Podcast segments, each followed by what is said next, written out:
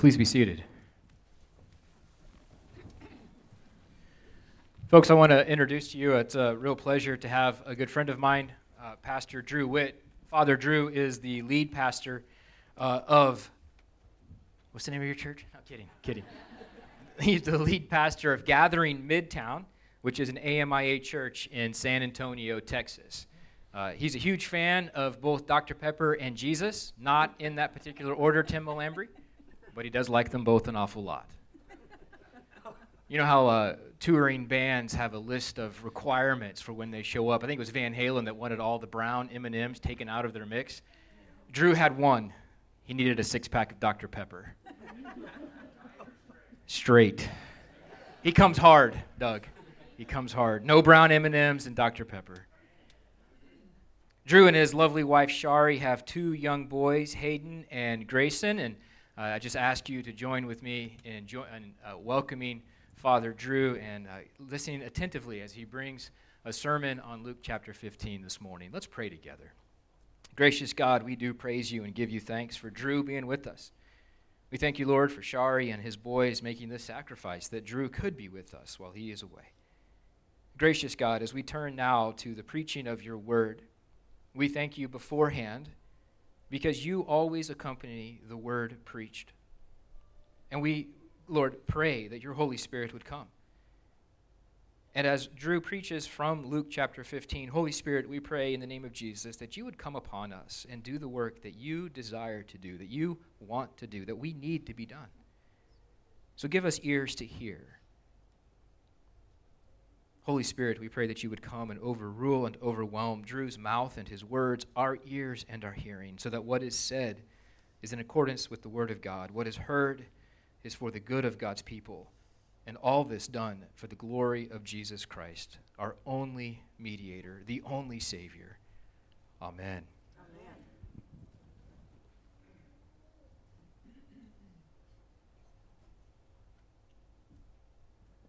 Good morning. It's good to be here. I'm from Texas, and my family always vacationed in Florida. So my body is a little freaked out because when it sees palm trees and smells the salt water, it thinks, hey, you're here to play and rest, but I'm here to work. So it's, it's really confusing to my body. I, um, if, I've heard a lot about this church. I usually don't have people behind me when I speak. This is new. I'll try to remember you.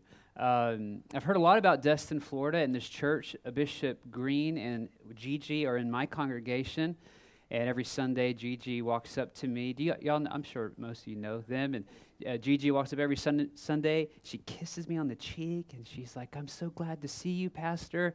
And it always humbles me because she's got kids older than me, and yet she calls me that. And um, and they talked very fondly about you all and I know they'll be here next week. And so it's um, just good to be here, and, and it's kind of neat to see how all of us are connected in the wider body of Christ. I have with me um, my Bible and a timer, and usually people are comforted when I show up with the timer. It didn't work well. I didn't have enough Dr. Pepper, so I wasn't awake. Someone didn't get my contract. I uh, recently heard a story of a little boy who, for Christmas, asked for a flashlight like this one, uh, which is like an odd request. Santa is not usually, um, usually kids don't ask for a flashlight. He, the boy had gotten in trouble because he would always go in the garage and play with his, his father's t- uh, tools and would open and, and then, you know, would place them everywhere. And his favorite tool that the father had was a flashlight and he would always get in trouble, and so he wasn't allowed to have a flashlight. So when they took him to see Santa, Santa thought he would say fire truck. He said flashlight. So mom and dad got him a flashlight for Christmas that year. He, you know, Christmas morning comes like all kids, like soon as the sun shines at, at the crack of dawn, it's time to open presents, and they open the presents. The, the parents are still kind of asleep and in their pajamas. And when the boy opens the flashlight, he is filled with joy. He puts the batteries in, he turns it on, and then he walks up to mom with the flashlight on at 8 a.m. and he says, Mom, let's go find some darkness. and the little boy knows something that often we adults forget, and it's that light shines best in darkness. The problem with many of us who have been in church for any amount of time, my, my problem is the longer that I walk with Jesus and the longer I spend time in church, my struggle tends to be the less darkness I'm around and the less darkness that I'm in and the less and, and more and more people that are around me are people who already know Jesus. I was born on a Thursday morning, and on Sunday morning, I was in the church nursery. No lie, no exaggeration. Like two and a half days old. That's how they did it back then. Just, you're in church. My dad was the janitor at the church we grew up in. He ran the sound. I grew up in the sound booth back there. And uh, I think I could count on like two hands the amount of Sundays I've missed in my entire life. And that's kind of been my story is I've got this flashlight, but I really don't know a whole lot of people who are far from Jesus. You know, now all I know is church people, and by their giving records, probably like half of them don't know Jesus. Just kidding. but you get what I'm saying. Luke 15 is a very, very important passage of the scriptures. Um, it is, without question, the clearest picture of who our God is. The absolute clearest portrait of who the Father, Son, and Spirit is, is Luke 15. If you ever wonder, who's God and what's he like, you read Luke 15. Luke 15 is set up because of what happens in Luke 14. If you study Luke, you'd find, you know and you'd find that Luke 14, 15, 16, and the first half of 17 are all one day. We tend to break it up because of the chapter marks, but it's just one day. In Luke 14, the religious throw a party to trap Jesus. It's on the Sabbath. They invite a man who has dropsy, who's got a sickness, and it says they put him in front of Jesus to see what happens. They're trying to trick Jesus and catch him into doing something. And the language in Luke 14 is really very carefully written by Luke the physician. It says that Jesus took the man from them as if he was in their possession, which he was. He heals him, sets him free, and then sends him on his way. And then Jesus stays at this religious dinner party, which was kind of awkward.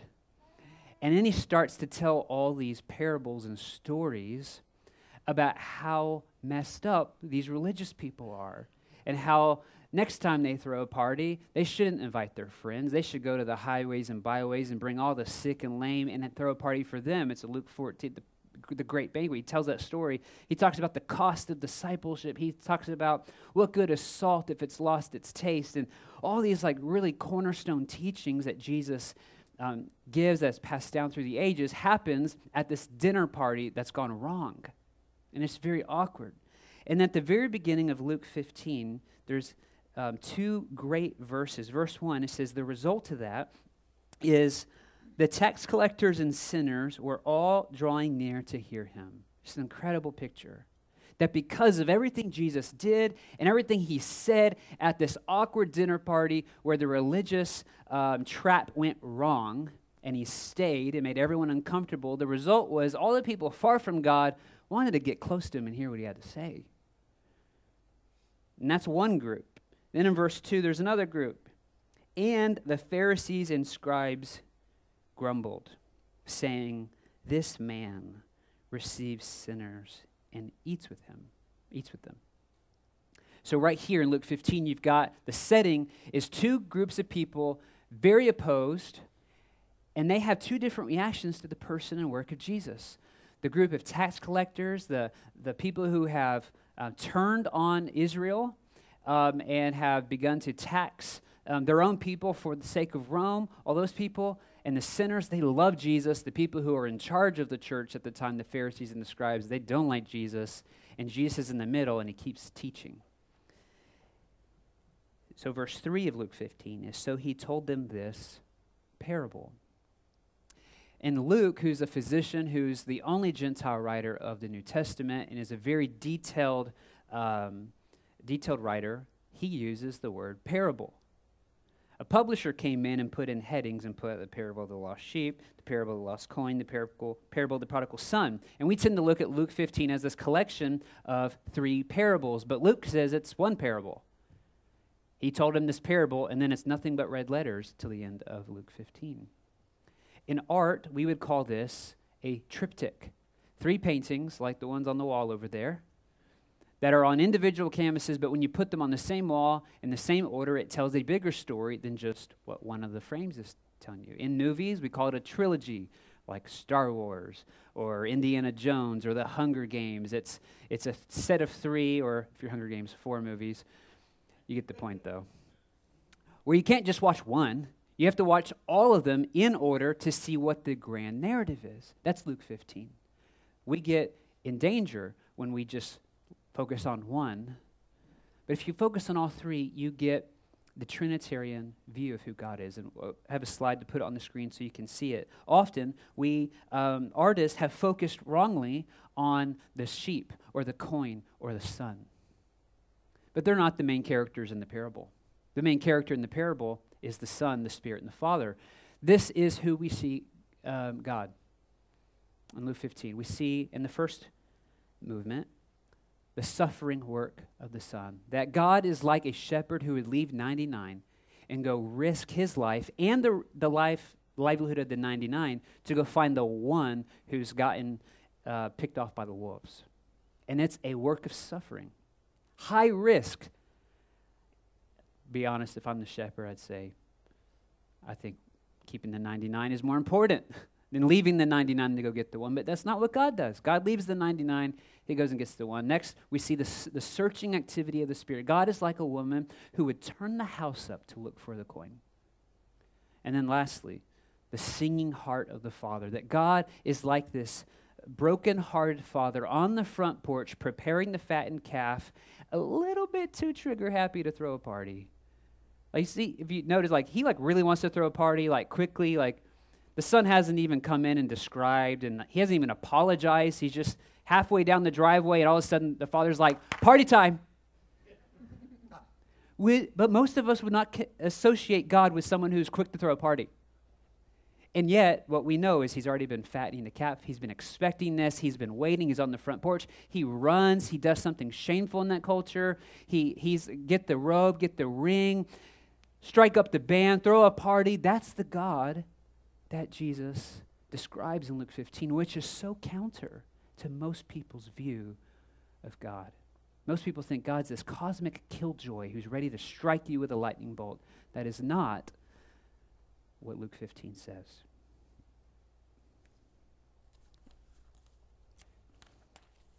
None of that was in my notes. I should get back to this.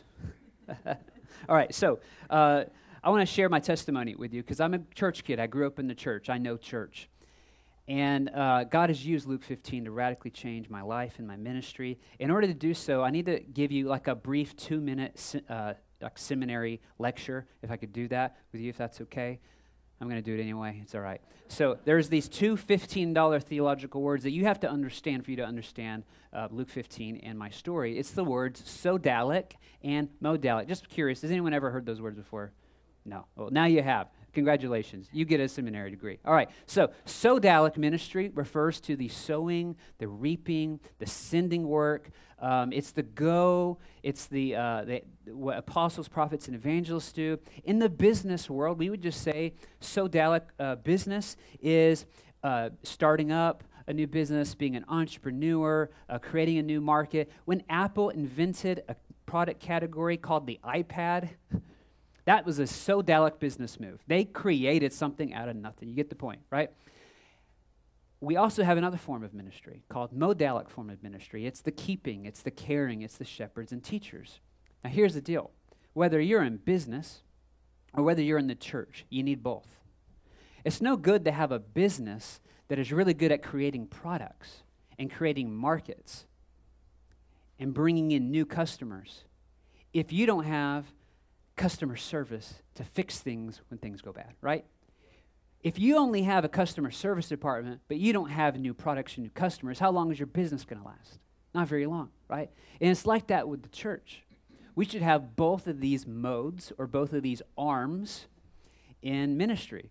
My, I have two boys. They like to play football. We throw the football all the time. And I throw with my right arm because I'm right handed. The other day, I thought, let me throw with my left hand to see how that's going to work out. It went in the street You know why? Because I never throw the football with my left hand. Unfortunately, most pastors are trained how to throw their football with the right arm. Only.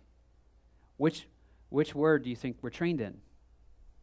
The modalic form is, is how I'm trained, how Caleb was trained, how Ethan was trained, how our churches are formed.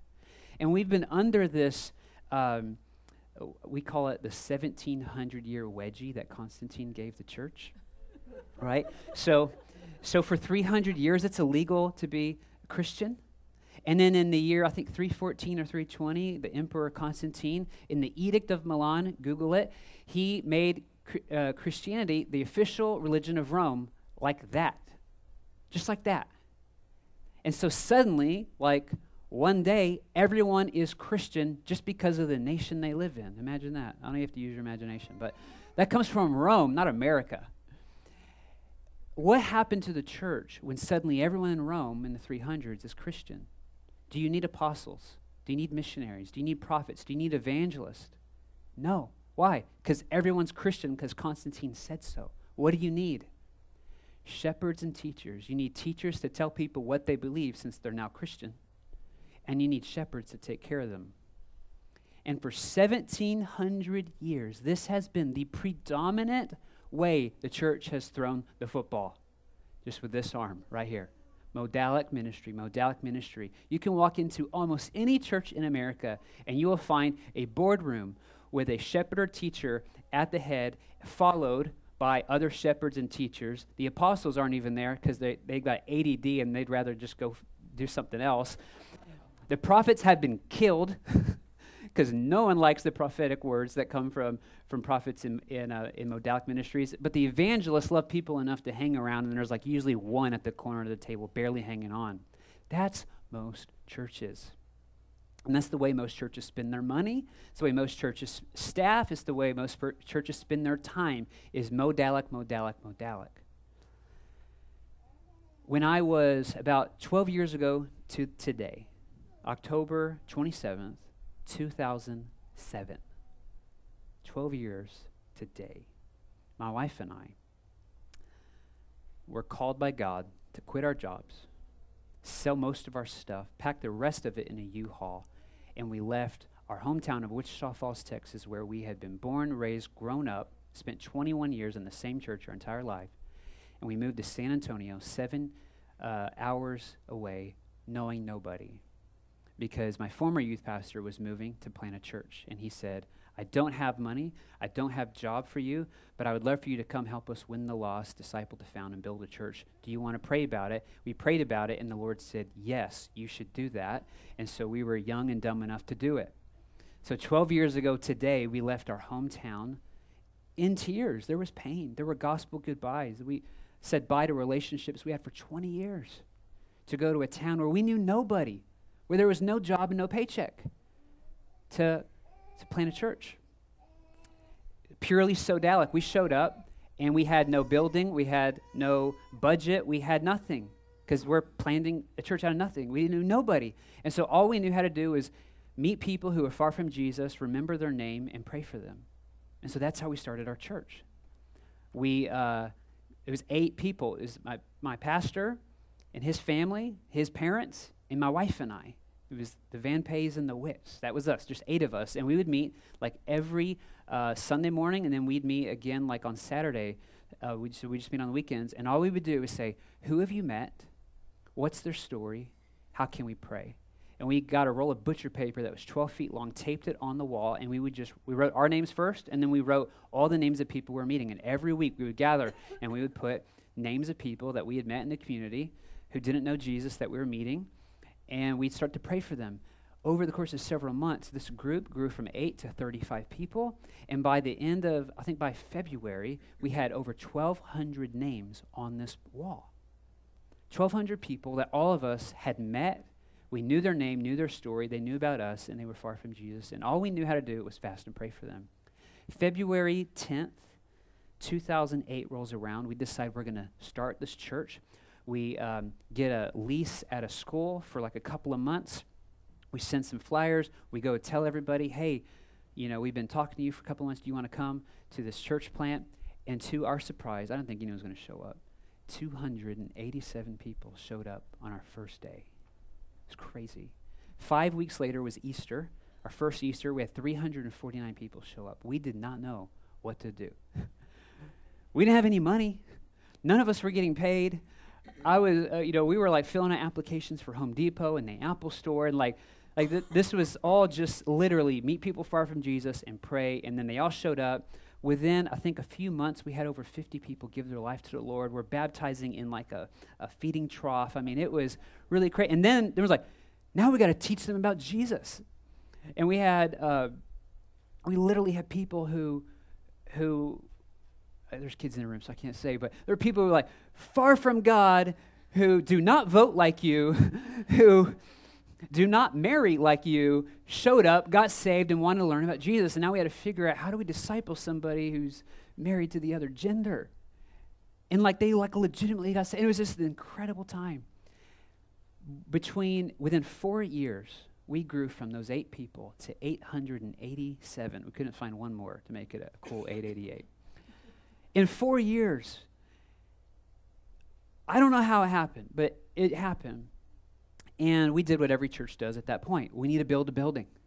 So we hired this consultancy company to figure out where we should build this building, how much it should be, what it should look like, and who were all the people. And I don't know how they figure all this out, but there's people out there. This is their job.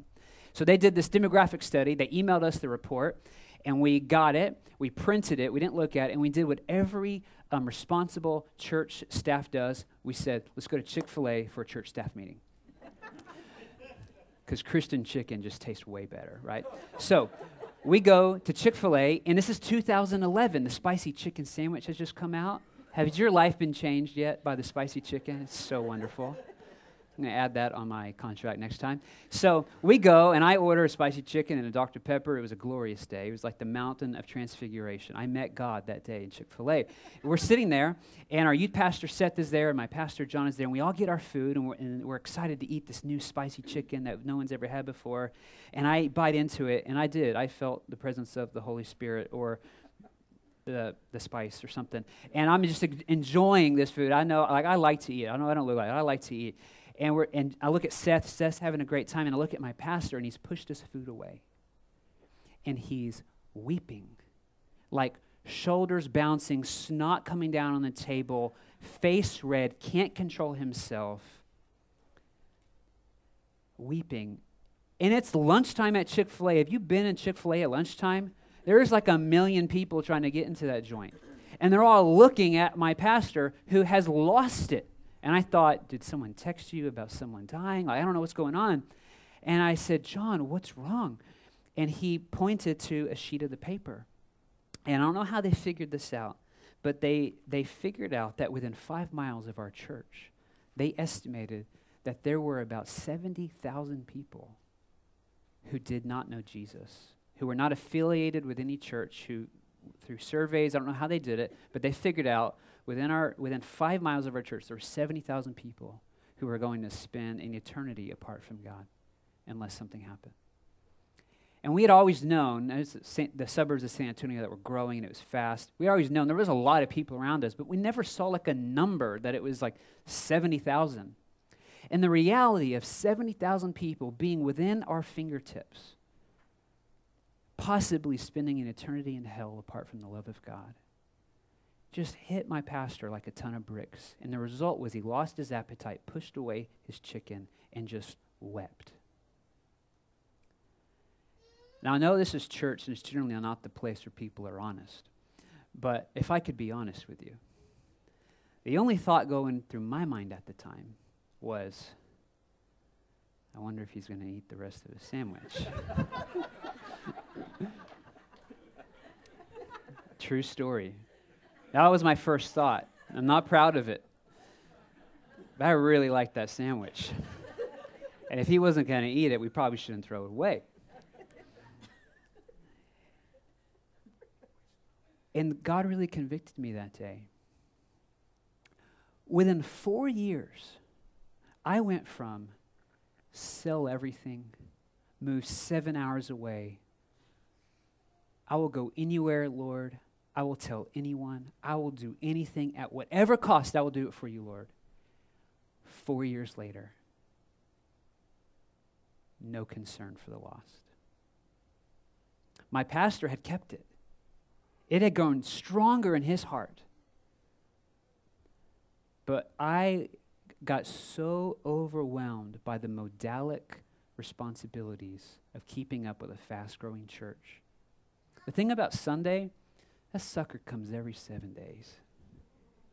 And it's a lot of work. And I just allowed the modalic nature of church to come in. And if we let it, because there will always be people with problems. There will always be people who are sick. There will always be people who need to be, um, you know, educated in Bible studies, and there will always be that. It will always be there. But if we let it, we can allow the modalic need of the church push out the sodalic call that the Spirit puts on His people. And for me, at the fastest growing church in America in 2016, we were named by Outreach Magazine the number one fastest growing church in America. People every week were calling, asking us to do interviews and flying um, pe- us around the country to tell people of all the success that we were doing. We had no clue. It was like a fluke. No clue what we're doing. And even in the midst of that, I had lost God's heart for the lost. And it took this exchange at Chick fil A to really like get my attention. I walked away from there and I prayed this really dangerous prayer inspired by Jesus cleansing the temple. And I said, Jesus, I give you permission to flip the tables that I've set up in my heart. If I have put up anything in the temple of my heart that does not glorify you and is not in congruence with your kingdom, I give you permission to make a whip, drive out the animals, drive out the money changers, and to set it right. I didn't think he would answer that prayer do not pray that prayer if you don't want Him to make a whip and turn the tables of your life. He did. Through a long series of events that I don't have time to get into, the Lord eventually um, put a call on me and my wife and, and, and was asking us to, to resign from this church that we helped build, that I named, that I was the number two guy at. There's no reason for me uh, I could have been there the rest of my life and been fat and happy, and it would have been wonderful. And the Lord said, You need to resign. The church has gotten in the way of seeking first the kingdom. And so you need to step away from the church in order to get realigned. I didn't want to do that. I was a number two guy. I had a, a, lot of leadership in the church without any of the number one responsibility. Like my pastor never slept. I slept like a baby because like that's what the number two guy. Like Ethan gets a lot of sleep, right? Not that guy. and so I was like, I don't want to be the number one guy. That's awful. And God was like, No, you need to step away. And um, and and it called me to, to leave this church that I deeply loved. I, I loved it too much. I put it above the heart of God. And he called me to go uh, downtown San Antonio. One of the first people I met, his name was Ray. He was about a month older than me. He was homeless, he was schizophrenic, and he was suicidal. He was cutting himself. We would be in um, like 90 degree heat, and he would wear a hoodie. And, and I, I figured out the reason why he would wear a hoodie is to cover up the scars on his arms. And I asked him about it, like, why are you trying to do that? And he said he believed that God didn't love him, and so he was just going to was going to do it to end his misery on, on earth. I shared the gospel with him. He believed it. He got saved, and like a radical transformation started happening in his life. I started discipling him, and I gave him a Bible and I said, Let's read the book of John. Why don't you read chapter one? Show up next week. We'll talk about it. And I was really excited to like find my new sodalic love. And I found this person far from God and I shared the gospel with him. And I had this burden and I was like, All right, Lord, we're back on track. And then Ray showed up and he didn't read John 1. And I'd get kind of mad and frustrated because this was all about me learning how to be a pastor again. And this was my success story. And after like three weeks of getting frustrated with Ray not reading John 1, and I'm thinking, How am I going to disciple? This guy if he won't even read the Bible. And I flat out, in anger, asked him, Bro, do you even want to love Jesus? Like, like, I'm not proud of this, but like, why haven't you read John 1? And he says, Because I can't read. He couldn't read. He didn't even know how to write his name. And his name was Ray. It's three letters. He like could not write his name. And so the Lord said, Drew, you need to teach him how to read. So I began to teach him how to read with the Bible. It was really profound to see him learning how to read. And then, um, like, I remember we read, like, while you were still a sinner, Christ died for you. And he read that, and then he started to comprehend wait a minute, while I was still a sinner? And it, it was the most wonderful experience to see that. And then one day, he stopped showing up to our regular meets. You're having trouble hearing me? I'm sorry. Can you turn me up a little, Caleb? Uh, I'll talk louder. One day, he, sh- he, sh- he uh, stopped showing up. And I didn't know what happened. And so I went by where he was staying with, with a friend, and I wrote a note for him. And I said, Hey, Ray, meet me back here. He didn't show up. After a couple of days of this, I got really nervous that maybe he finally did something to himself. And um, one night I was going to bed. It was about 11 o'clock, and me and my wife were getting in bed, and I just was overwhelmed with this feeling of where, where's Ray? What's going on? Something's wrong. And I would just pray for him, and then I, I just, I need to go find him. So I decided, I started putting my clothes on, and, and, and my wife said, where are you going? I said, I'm going to go find Ray. She goes, Drew. it's 11.30 at night. You can't go downtown in San Antonio and just start looking for a homeless schizophrenic guy. That's not safe. And I was like, I don't care. I've got to go find him. Something's wrong. And I have learned enough in marriage to go. Usually the Holy Spirit speaks to me through my wife. And I said, Yes, ma'am. And I got back in bed and I tried to fall asleep. I didn't sleep very well. The next morning, I woke up and I was like, I'm not going to go to work. I need to go find Ray. And I spent the entire day in my car driving around the city, and I would pray and I'd say, Lord, where should I go? And I kid you not, you may think I'm crazy. I don't care. I heard the Lord say, Take this exit. So I would take that exit. We'd be on a road I'd never been on. I'd say, Lord, where should I go? And he'd say, Turn left. I'm like, Yes, sir. And I turn left. And like, as clear as I've ever heard God speak to me, I heard God telling me where to drive. And I would show up to like Bill Miller barbecue and I'd think, okay, Ray's gonna be in there, and I'd walk in and he's not there. And then I'd get in my car and I was like, all right, Lord, where, where else? And I spent the entire eight hour day doing that. And every time I'd show up to a place and I'm fully believing, okay, I'm going to find him. He's going to say, How'd you know I was here? I'd say, God told me, like revival's going to break out. Everyone's going to get saved. And it's going to be amazing. And I'd walk in and he wouldn't be there. Around 4.30, I get in my car and the reality of like, I think I just spent an entire day trying to find a homeless person set in. And I began to wonder, what in the world am I doing? And someone from my previous church had texted me and they said, hey, this Sunday, we had over a thousand people for the first time.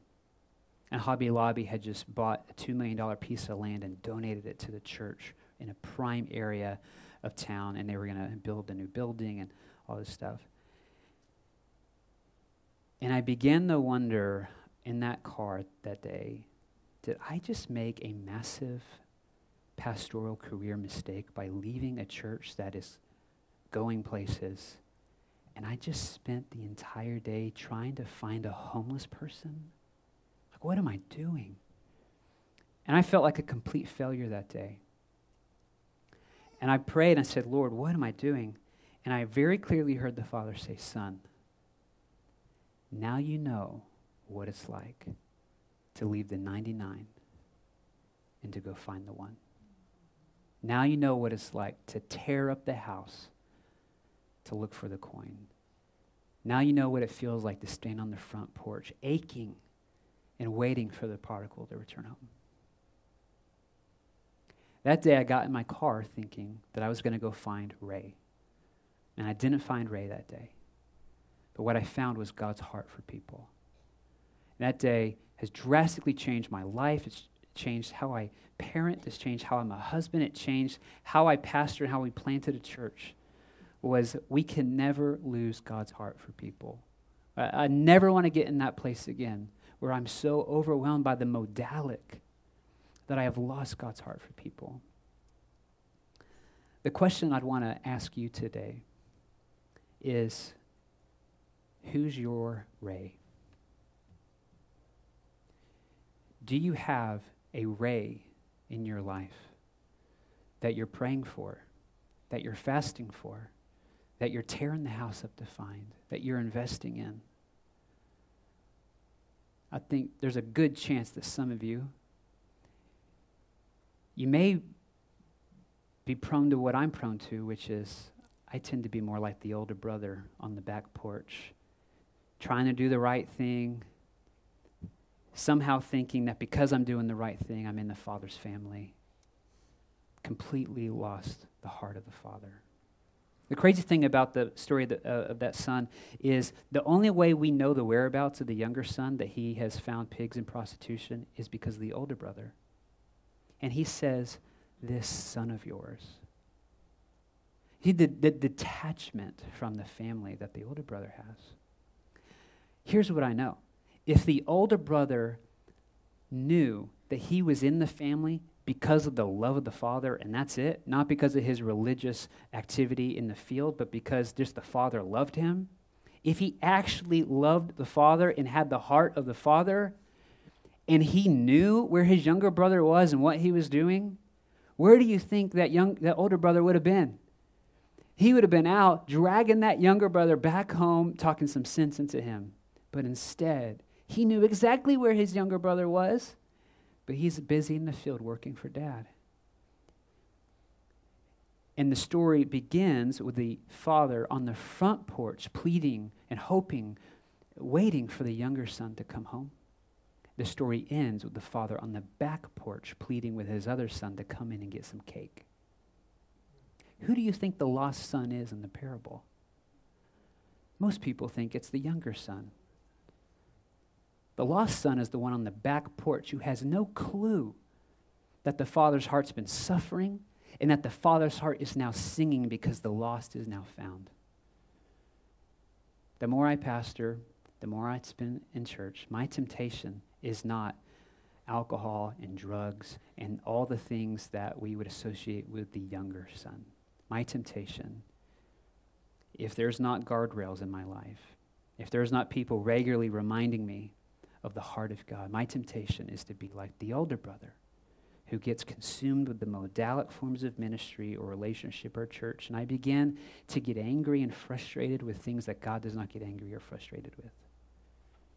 There's a great song by Hillsong, and it's Break My Heart for What Breaks Yours. There's this line in that. And that's become a prayer of mine. He's like, Lord, I don't want to get all turned up by things that don't matter in the church.